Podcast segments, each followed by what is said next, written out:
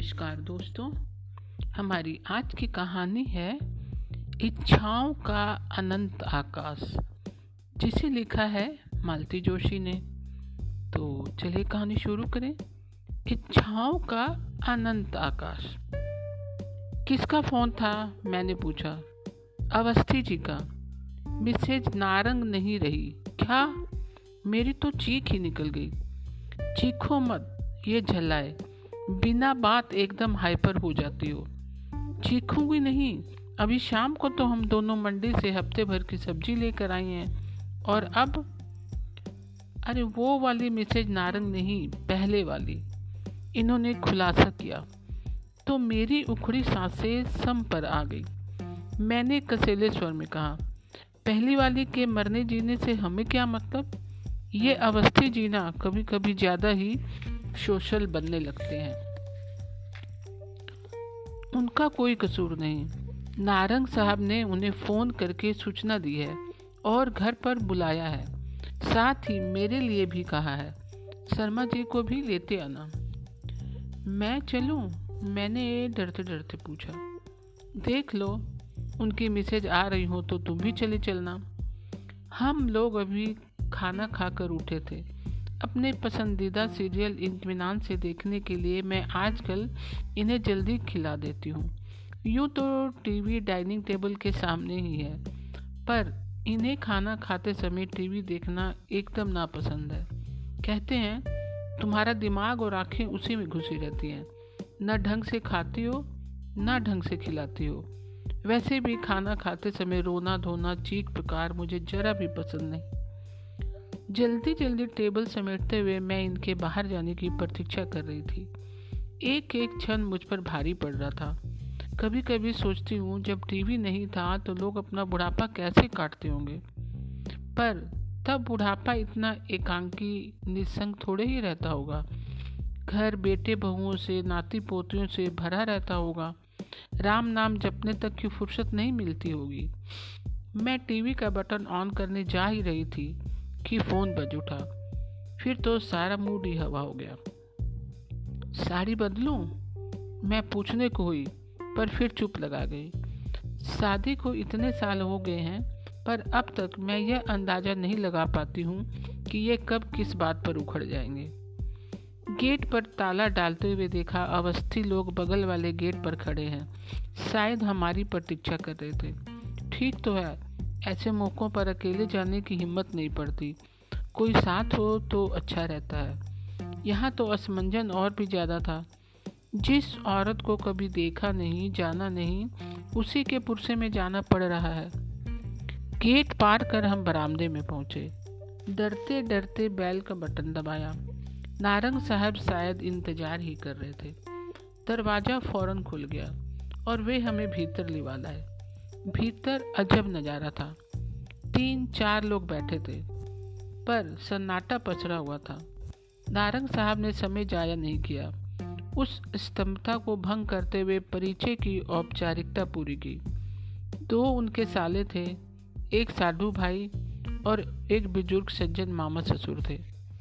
फिर हम लोगों की ओर मुखातिब होते हुए बोले, ये लोग मेरे पड़ोसी ही नहीं, परम मित्र भी हैं।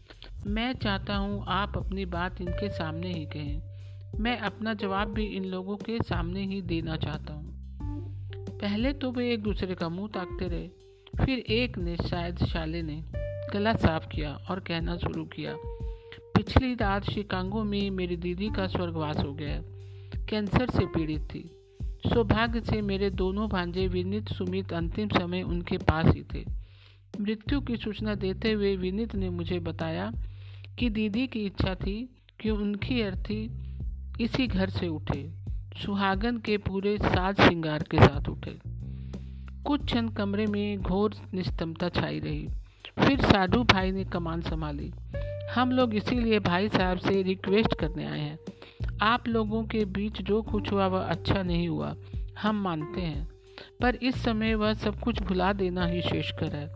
मरने वाले की इच्छा का मान रखना पड़ता है। फांसी की सज़ा पाने वाले से भी उसकी अंतिम इच्छा पूछी जाती है और वह पूरी की जाती है। इसीलिए अगर दीदी की इच्छा थी कि उनकी विदाई इस घर से हो तो आप एक बात भूल रहे हैं जनाब।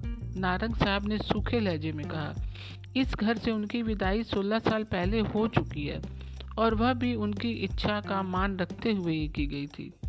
वह घर से विदाई थी, अब वे दुनिया विदा हो रही है। दोनों बातों में फ़र्क तो है ना? फिर बच्चे चाहते हैं कि माँ की अंतिम इच्छा ज़रूर पूरी हो, साले साहब बोले। ये बातें बच्चे मुझसे भी तो कह सकते थे। इतने सालों के अंतराल के बाद उनकी हिम्मत नहीं पड़ी होगी। हिम्मत कैसे पड़ेगी? सोलह सालों में एक बार भी फ़ोन नहीं किया।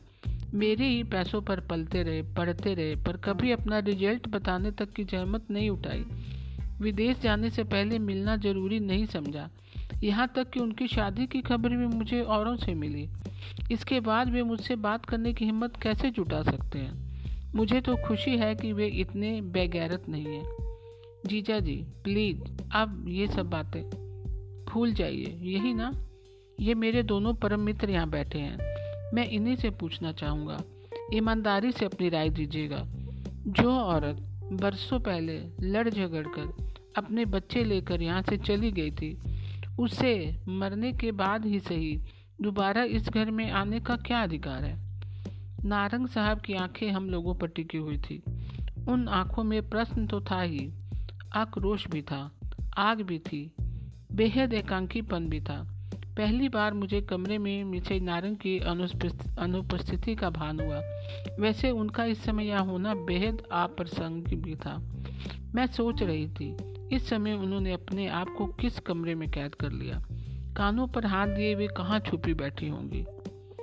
आप लोग कुछ तो बोलिए। लंबी प्रतीक्षा के बाद मिस्टर नारंग ने कहा, हम लोगों ने सिर उठाया, अवस्थी जी ने गला साफ़ किया और बोले, नारंग साहब, अगर आप इजाज़त दें तो मैं इन लोगों से एक प्रश्न पूछना चाहता हूँ। मिस्टर नारंग ने स्वीकृति से सिर हिला दिया। बोले कुछ नहीं। अवस्थी जी फिर आगंतुओं से मुताबिक होकर बोले, मैं एक बहुत ही कड़वी बात कहने जा रहा हूँ। उसके लिए पहले से ही माफ़ी मांग लेता हूँ। भगवान हमारे नारंग साहब को लंबी उम्र दे। पर मान लीजिए, बात ठीक इसके उलट होती, हमारे मित्र को अगर कुछ हो जाता तो क्या आपकी दीदी अपने सुहाग चिन्ह उतार देती, वैराग्य ले लेती?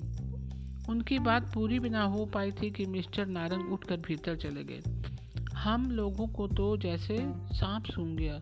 अवस्थी साहब, ये आप, इन्होंने कहना चाहा, पर वो चुप हो गए। सॉरी यार, उनका मंतव्य समझकर अवस्थी जी बोले, दरअसल जो मैं कहना चाहता था, शायद ठीक से कह नहीं सका। थोड़ी देर बाद नारंग साहब भीतर से अंदर आए। उनके हाथ में जरी वर्क वाला एक पर्स था।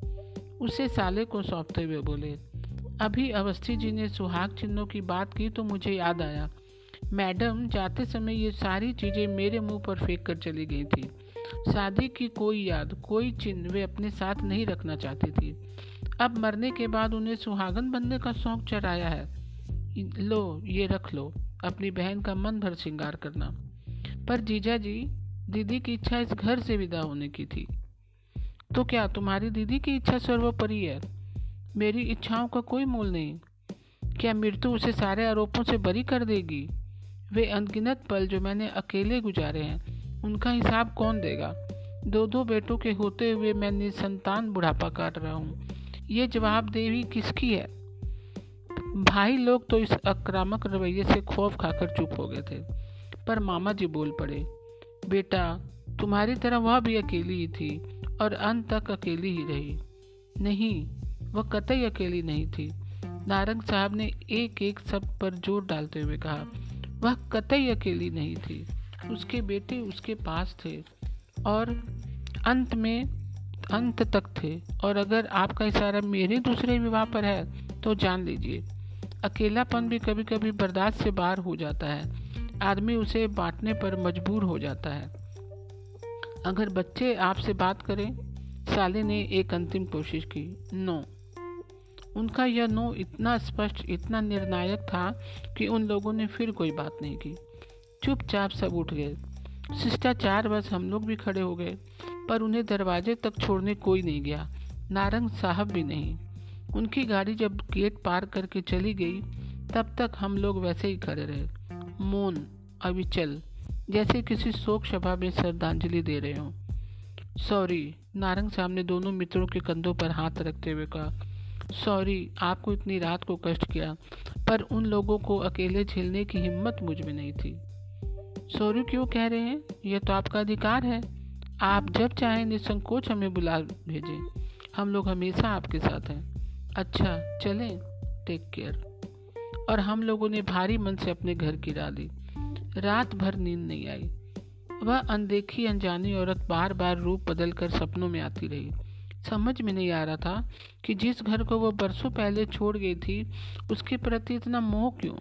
जिस पति के लिए मन में इतना तिस्कार था, उसके नाम से फिर मांग भरने की जिद क्यों? क्या यह प्रतिशोध का कोई नया तरीका था?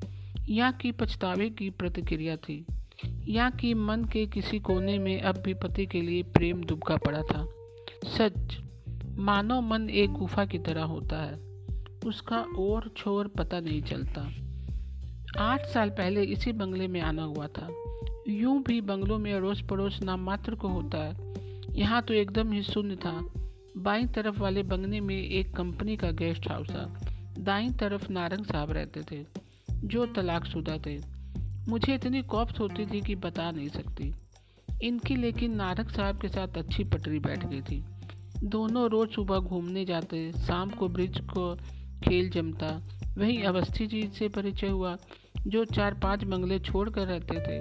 जब पुरुष वर्ग अपने खेल में मगन होता तो मिसेज अवस्थी अपनी बोरियत दूर करने के लिए मेरे पास आ जाती। हम लोगों से अच्छा बहनापा हो गया था। फिर एक दिन सुना कि नारंग साहब शादी कर रहे हैं। तर्क वितर्कों की जैसे बाढ़ जी आ गई। किसी ने कहा, इसी औरत के कारण पहली वाली छोड़कर चली गई। लेकिन फिर दस साल बर्बाद करने की क्या ज़रूरत थी? तलाक के बाद ही शादी कर लेते। किसी ने कहा, दिग्वंत मित्र की पत्नी है। उसे सहारा देने के लिए कदम उठाया है। किसी ने कहा, ऑफ़िस की सहकर्मी है।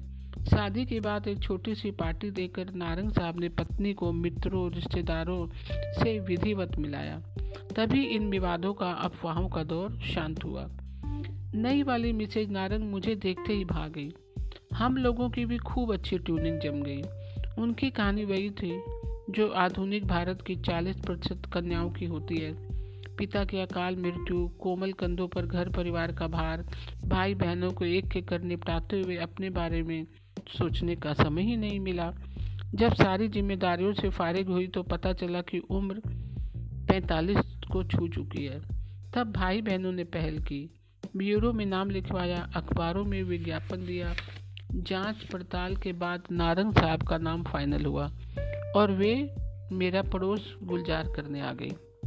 यह शक उन्हें जीवन में इतनी देर बाद मिला था कि अपनी इतने बरसों वाली पुरानी नौकरी उन्होंने एक झटके में छोड़ दी। अपनी नई नवेली घर गृहस्थी में अब वे ऐसे रच बस गई, जैसे बरसों से बस यही रहती आ रही हूँ। काफ़ी रात के बाद कहीं मुश्किल से आँख लग पाई थी कि घंटी बजी। पहले तो समझ में नहीं आया कि दरवाजे की घंटी है या फ़ोन की। फिर पता चला कि इनके मोबाइल की रिंग है। अध मूँगी पलकों से मैंने घड़ी देखी। सुबह के पाँच बज रहे थे। तब तक वे फ़ोन रख चुके थे। किसका फ़ोन था? नारंग का। गेट पर खड़े हैं। इन्होंने उठते हुए कहा, ये चप्पल डालकर बाहर को चल पड़े। तो गाउन पर शाल डालकर मैं भी पीछे पीछे हो ली। रात करीब ग्यारह बजे तो हम उनके घर से लौटे थे। अब इतनी सी देर में और क्या हो गया? सदर दरवाज़ा खोलकर हम लोग बाहर आए। धुंधले में गेट के बाहर एक आकृति नज़र आ रही थी। उनका फ़ोन आ गया था, इसीलिए निश्चिंत थे, नहीं तो एकदम गेट खोलने की हिम्मत नहीं पड़ती।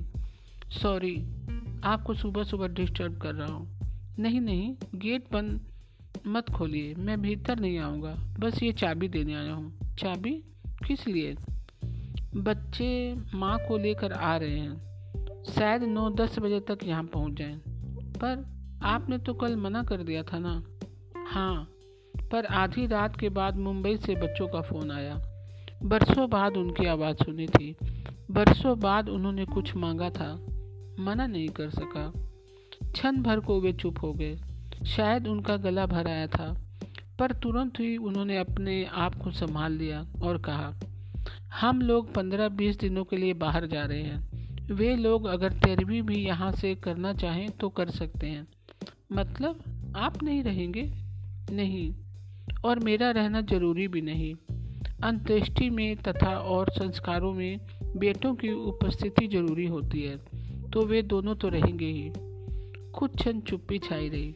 फिर वे बोले, शर्मा जी, सबका कहना था कि मरने वाले की इच्छा का सम्मान करना चाहिए। सो कर रहा हूँ। पर उसके लिए किसी जीवित व्यक्ति का मैं अपमान तो नहीं कर सकता। अच्छा अब मैं चलूँगा। मिसेज गाड़ी में वेट कर रही हैं और चाबियाँ उन्हें सौंप कर वे चल पड़े। मैंने झाँक कर देखा उनके बंगले के सामने उनकी नीली सेंट्रो उनकी प्रतीक्षा कर रही थी। मिसेज नारंग उसमें बैठी होंगी। अच्छा ही हुआ जो वे नीचे नहीं उतरी। इस समय उनका सामना करने की हिम्मत मुझमें तो नहीं थी। तो दोस्तों, आज की कहानी आपको कैसी लगी? मैं कल फिर एक नई कहानी के साथ उपस्थित होंगी। तब तक के लिए नमस्कार दोस्तों।